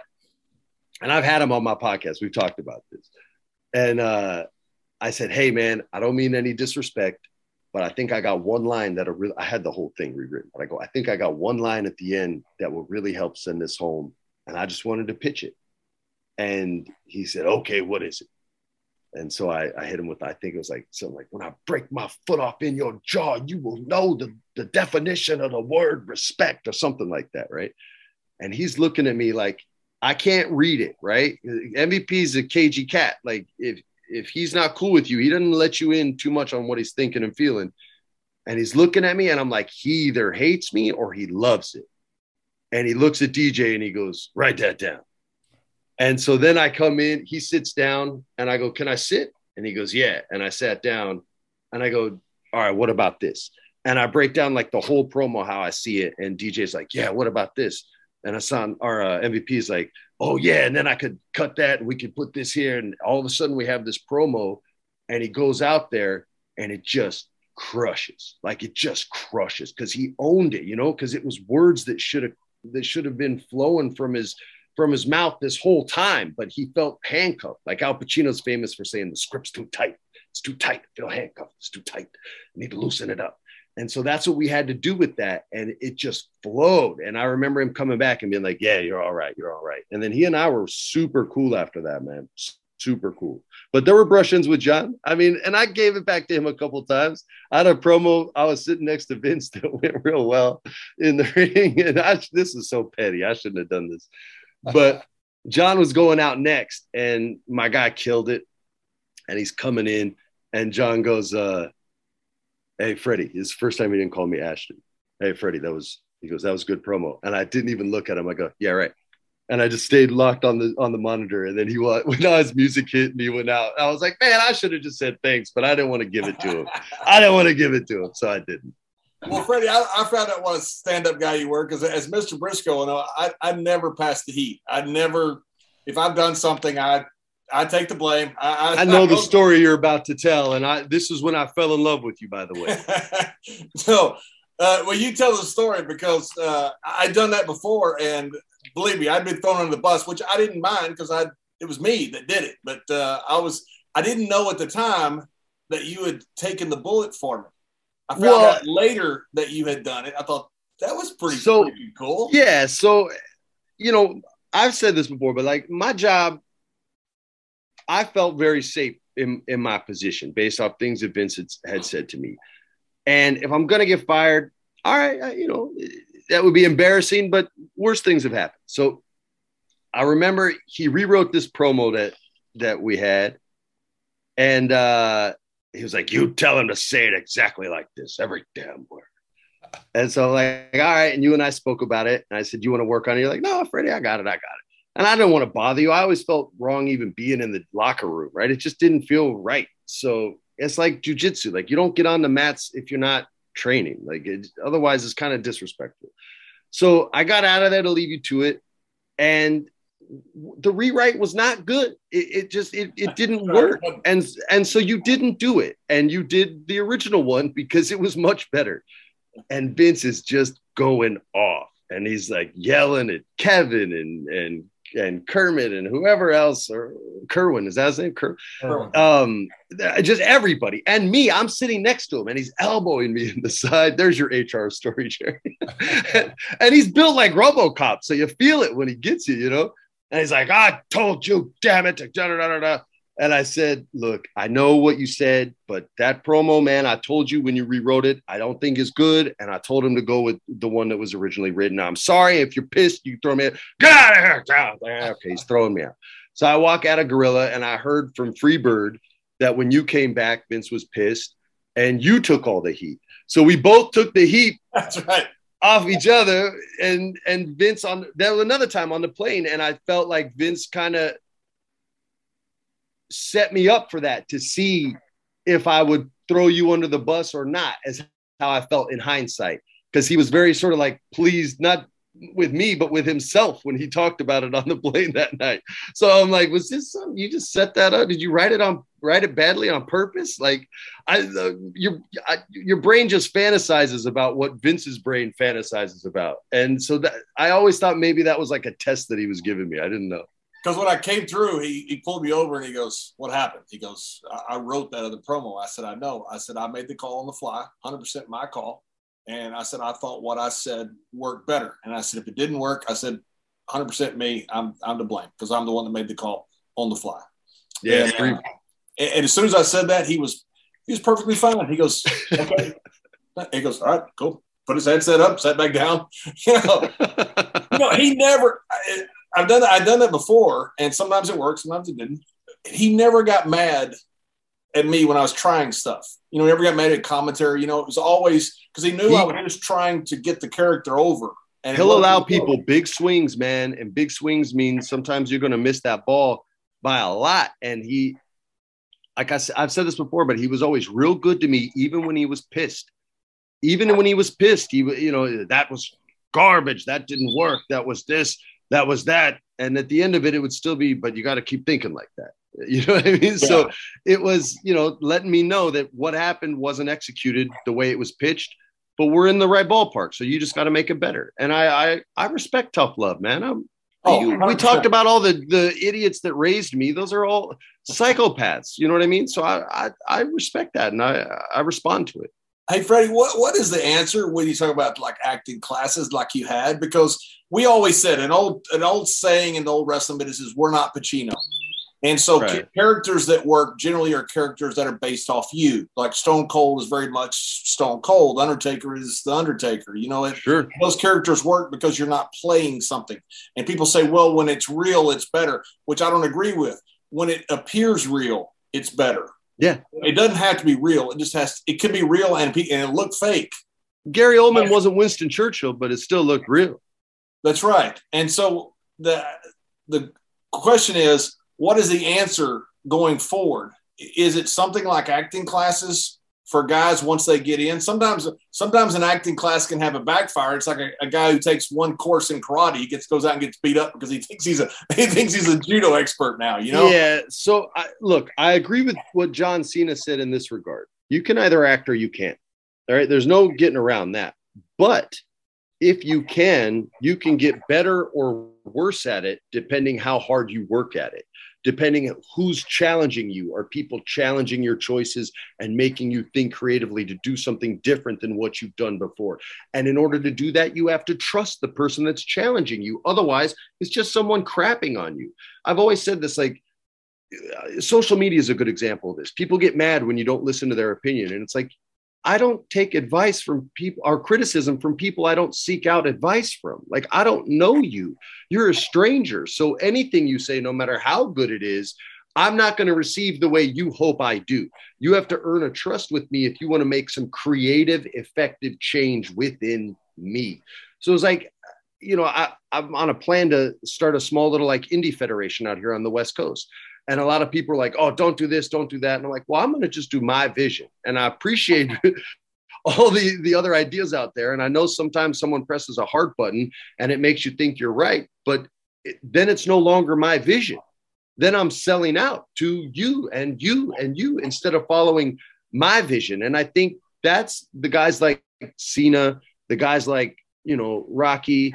There's a lot of people on the roster right now that connect. I mean, well, Randy Orton, you know, I always thought Randy was Randy was so good before. Orton never wanted to be challenged, though. But Orton after, never, once he found something good, Randy didn't want to be challenged. And it wasn't until he got older and wiser that he was like, no, I want to spread this out. I want to stretch my wings a little bit. And sometimes age comes confidence, and confidence is required to effect change. And, and also, Randy, after he did those movies, you could tell he got better. You know, he got yeah, better he did that movie with Seth, too, with Seth MacFarlane. Yeah. Yeah, very subtle things, you know, his, his facial expressions, his small stuff, you know, it just just that little bit there that changed him. All those little things, we would talk about that in class, because there's so many moments in backstage arenas where you're leaving the camera on a talent that's been left there, and it's just a frozen moment. And I hate the frozen moment, right? It's like if, it, it's, if, if it looks paused, cut. So my thing was always like, yo, if this person just left you holding the bag, your whole body needs to just deflate. I need to see that this person broke your heart. Like a, I literally would be like a balloon losing air. Like I need to see your, your shoulders slump. And in order to do that, you have to make sure your posture is strong early in that promo. I would talk about those things. You know, if you tell a joke and, and they laugh, it's one thing, right? If you're on a date, you tell a joke, they laugh. It's one thing. If you tell a joke, they laugh and they put their hand on yours. That's another thing. That's a, that's a way to other thing. So, you know what I mean? Like all those little body control and, and, and body language types things were a big thing that I did the second time I was there, as far as like looking down your nose at somebody is, is a very like regal heelish thing. Looking up through your eyebrows is a much more humble, you know, blue collar way of, of approaching somebody. So all those little like things that I learned from actors way better than me, like Brian Dennehy, Peter Falk, all these old school cats that would just give me little gems every once in a while. They'd see in a scene a missed opportunity, and they'd be like, Freddie, come here for a sec. Let's let all that air out of your body. You forgot to breathe, bro. And I'm like, what? It's like, you didn't breathe. He goes, you're breathing right now. Breathe when you act. And I was like, oh my gosh. So I would see wrestlers literally hold their breath when they weren't talking and entering promos. I'm like, always breathe. Think about your laundry. Think about anything. The camera registers thought. It doesn't know what you're thinking. It just knows when you're not thinking. So I was like, I was like, think about your laundry. Think about anything with, while they're talking, and just know where you need to go if you're having a hard time listening and answering and acting. There's tricks. Not every actor that's been a huge movie star has been a great actor. You know, they use tricks. Audrey Hepburn wasn't the greatest actress of her generation. If you rewatch her movies, you'll be like, well, some of those moments aren't that good. You'd be like, yo, my man Hannibal from the A-Team's acting circles around this girl in Breakfast at Tiffany's. The, the independent promotion that you want to start up, is it because you see a void uh, in the wrestling business, or is it just because of a passion that you have for the wrestling my, business, or both? My philosophy is this. There's over two hundred dramas on television. There's over one hundred fifty comedies on television. There's over four hundred reality T V shows on television. And there's three wrestling shows. so so there's tons more room, but my plan is a little different. I don't, I'm not looking for a T V deal at first. I want to have a couple of years where we're still filming everything, but I need time to fail. And so I want to have, I'm already real estate shopping. I'm already looking to own a place where I can have a venue where it's not too big, where it's not too small, where I, I bought a lighting kit from the Fox Boxing uh uh crew. They were replacing their old one, and it was like a thirty-eight thousand dollar rig, and I got it for six grand. I don't know if I'm supposed to say that, if they were allowed to sell it, but it's in storage. So like I've already got a lot of things that I want for it. I'm about a year and a half away from being fully ready to to go, but I want to take my time with it, and then once we're ready to go, I want to have a fully SAG show. And that year and a half gives me a time for all my wrestlers and my roster to get vouchered, so that when we do go, it can be a SAG show. My wrestlers can have insurance, retirement, and everything that comes with the Screen Actors Guild. I assure you it's not all good. There's a lot of B S with our union as well. But it's something that I've wanted to do for a long time. It's been a goal of mine for a long time. I don't know how far down the goal line I'll get, but I'm going as far as I can go. And if I fail, I don't I don't care, man. I'm I'm still going all the way. But as far as getting it up and running, that's a no-brainer. I already have a plan for that. It's just, if I, I just want to make sure that in the year and a half, I'm as prepared as possible to go to T V with something that's never been done before, because it's going to be hard. No one's been able to pull that off. And I understand why, but I think I got some sneaky ways, doing seasons, having a limited roster, things like that, the the Star Wars business model, like on The Mandalorian, where they don't pay anyone, but like the base scale rate, like I can do that with some of my other guys and then save the bigger checks for, for other people. But I'm working hard on it, man. My, I have a friend who literally has run the C W for the last twenty years, and they have a really good business model in place. It's how they maintain all those D C shows for so long. And uh, I ask a lot of questions to, to a lot of people. And I've been asking a lot of wrestlers as well. And a, people who have built things, you know, I spoke to Cody um, and I've spoken to Cody multiple times. So it's, it's a lot to learn, but I feel like I'm going slow and steady and I'm learning it the right way. Well, if you need anybody to sell the business to Vince McMahon, uh, you know, Gerald Briscoe famously did that in Georgia. And uh... I know the coup. You got the phone number. What was it? What was it Vince said to you? Uh, you finally ended and finally got back Manhattan. And Vince has been saying that ever since. No, that's good. Well, there's another H R right there. Shit. So, Freddie, but, do you do you ever regret? I mean, you, you were one of, if not the hottest guy in Hollywood. You're doing all these movies, and then you back off significantly. You're still out there. You know, it's not like you just completely retired and jumped off the you know planet and moved to. I did for a while, but I did come back in the in the last year because I want to I want to finance my wrestling league. but but yeah, man, regrets as far as walking away from the business. Walking away, yeah, you walk, you had stupid money. You're the hottest name there. You could have done all kinds of movies. Just I can't. So they've done them if you wanted to. I haven't had regrets in a very long time. When I was a young man, I had them constantly. Um, but I'll be honest with you. I mean, when I took my job with W W E, I had them pay me in stock. So wrestling's been better to me than Hollywood has. So, you know what I mean? Like my, my bread is, I know where it's buttered. That's, you know, that's one of the reasons why I'm wanting to do this. And we were that's talking about stock, Hawaii. Stock, and, stock back then was like twenty-seven dollars. Let's see, brother, I, I got, I got it.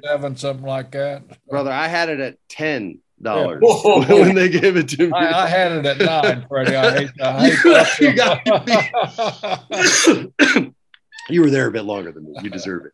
But uh, but yeah, man. So regrets. If you caught me ten years ago, maybe. But I feel like since I've been in my forties, I, you know, this isn't my saying, but I've heard people say you got to live life through the windshield, not literally, but figuratively, and not the rearview mirror. And so no, man, I. I really like the choices I made because they were the choices I made for my family at the time. And they were choices that I was motivated to make and my family was excited for me to make. And when I wanted to go back, my family was cool. My daughter's twelve. I'm not cool to her anymore. Like she wants to talk to her friends and, and go out and have dinners with her girlfriend. She's fine. So I did a movie in New York uh, for Netflix. I may be doing one that I can't talk about this summer. And uh, I've even gotten some weird offers to direct horror stuff. And I've always loved horror movies my whole life. I was obsessed with Asian horror films when I was a kid. So it's something that's always kind of been in my brain, but I've never found the right project. You know, there's always someone out there that I felt. I'll put it to you this way. I want to be the guy that changes horror because it changes more quickly than any other form of film. The way James Wan, who created Saw, changed horror, which made my movie, I Know You Did Last Summer, a friggin' comedy next to what he did, which is terrifying. So, so screw James Wan. No, I, I love James Wan. But I want to make one that changes it again so that James is like doing a podcast. And he's like, yo, screw Freddie Prinze Junior He made Saw comedy. And so I've, I've written a couple things. I've had a couple things sent my way. There's a, a, a short that I might do with Shudder, which would be really, really fun if I end up doing it. But their shoots are like, guerrilla style, independent, like more like film school movies where you have a week to shoot and it's a horrible schedule and all your friends are doing you favors, but that can be fun too. So, you know, those are all things that kind of finance my wrestling addiction and, uh, and keep my wife off my back and my accountant off my back. Well, Freddie, I can't thank you enough for, for joining us. So you're you're one of the guys that I'm so happy you love our business because you, you've been a true blessing to our business. And it's been a blessing to know you. It's been a blessing to be your friend. It, it's, it's been a lot of fun. And I'm glad I'm working with you on a project now we can't talk about. But, you'll, you'll know, but I'm going to see you in two weeks. I'm going to see you in just a couple weeks. Well, that's well, right. We will, yeah. We're gonna have, yeah, we're going to have dinner. Um, my back's going to be nice and strong and we're going to have dinner. Yep. Last time we had dinner, you couldn't make it because your, your back was bad. Yeah, well, you know, I've taken we, a lot sent, more. I've taken a lot more hits than you have, J B. We sent, we sent the bill to your room just, you know, just, just to make you feel, just to make you feel part of it. You know, good. Yeah, now I'm back in the family. That's great. Thank One you. time we were on the overseas tour, there was like three bar bills sent to Paul Heyman's room. three well, different people. What would he do with barbells? three di- three yeah. different people came three up different, with the same asshole. Three break. different people, not meaning at the same time to know the other guy had done it had, had signed a bill to Paul Heyman's room. Freddie, I, I want to thank you for being on this thing, and you're you're truly one of those guys that come through. You know, we had a lot a lot of guys. You you you left the business better after you left than what what you came. We appreciate it. Thank you. Oh, man, I thank you so much. Appreciate you saying that, brother. Big time respect to you. You know that. We had a lot of we had a lot of non-work conversations, and you you know I love you, brother. You know I love you. Brother, thank you. And, and Freddie, I'm sorry for calling you Scooby, but I love Scooby. I love I, I I'll love take Scooby. it. I'll take it from you all day, man. That's, that's from you only. That you get the, you get the Scooby. I guess Cena gets Kusher. And uh, I, I had some other jerk nicknames, I'm sure, that no one told me, but I don't know. The worst was the guy who was the gentleman that came with you. You got a guy who came with you, right? Angelo, yeah. Angelo, Angelo. yeah. He got the worst. I called him Scrappy. Oh God, he wasn't even in the damn movie. That's right. Well, no, he was just a hardworking writer who had nothing to do with it. I know, but he was like, "We knew." So I Scooby and Scrappy. So he ended up staying another like ten years after I was gone. Forever, yeah. yeah. The thing about it, Freddie, is John goes to sleep every night with his little Scooby dog, little stuff. I love Scooby. That was the ra- that was the wrap gift they gave me at the end of the movie instead of a bonus. That's great, Freddie. Right, thank you so much. Thanks, gentlemen. I'll talk to you again for sure.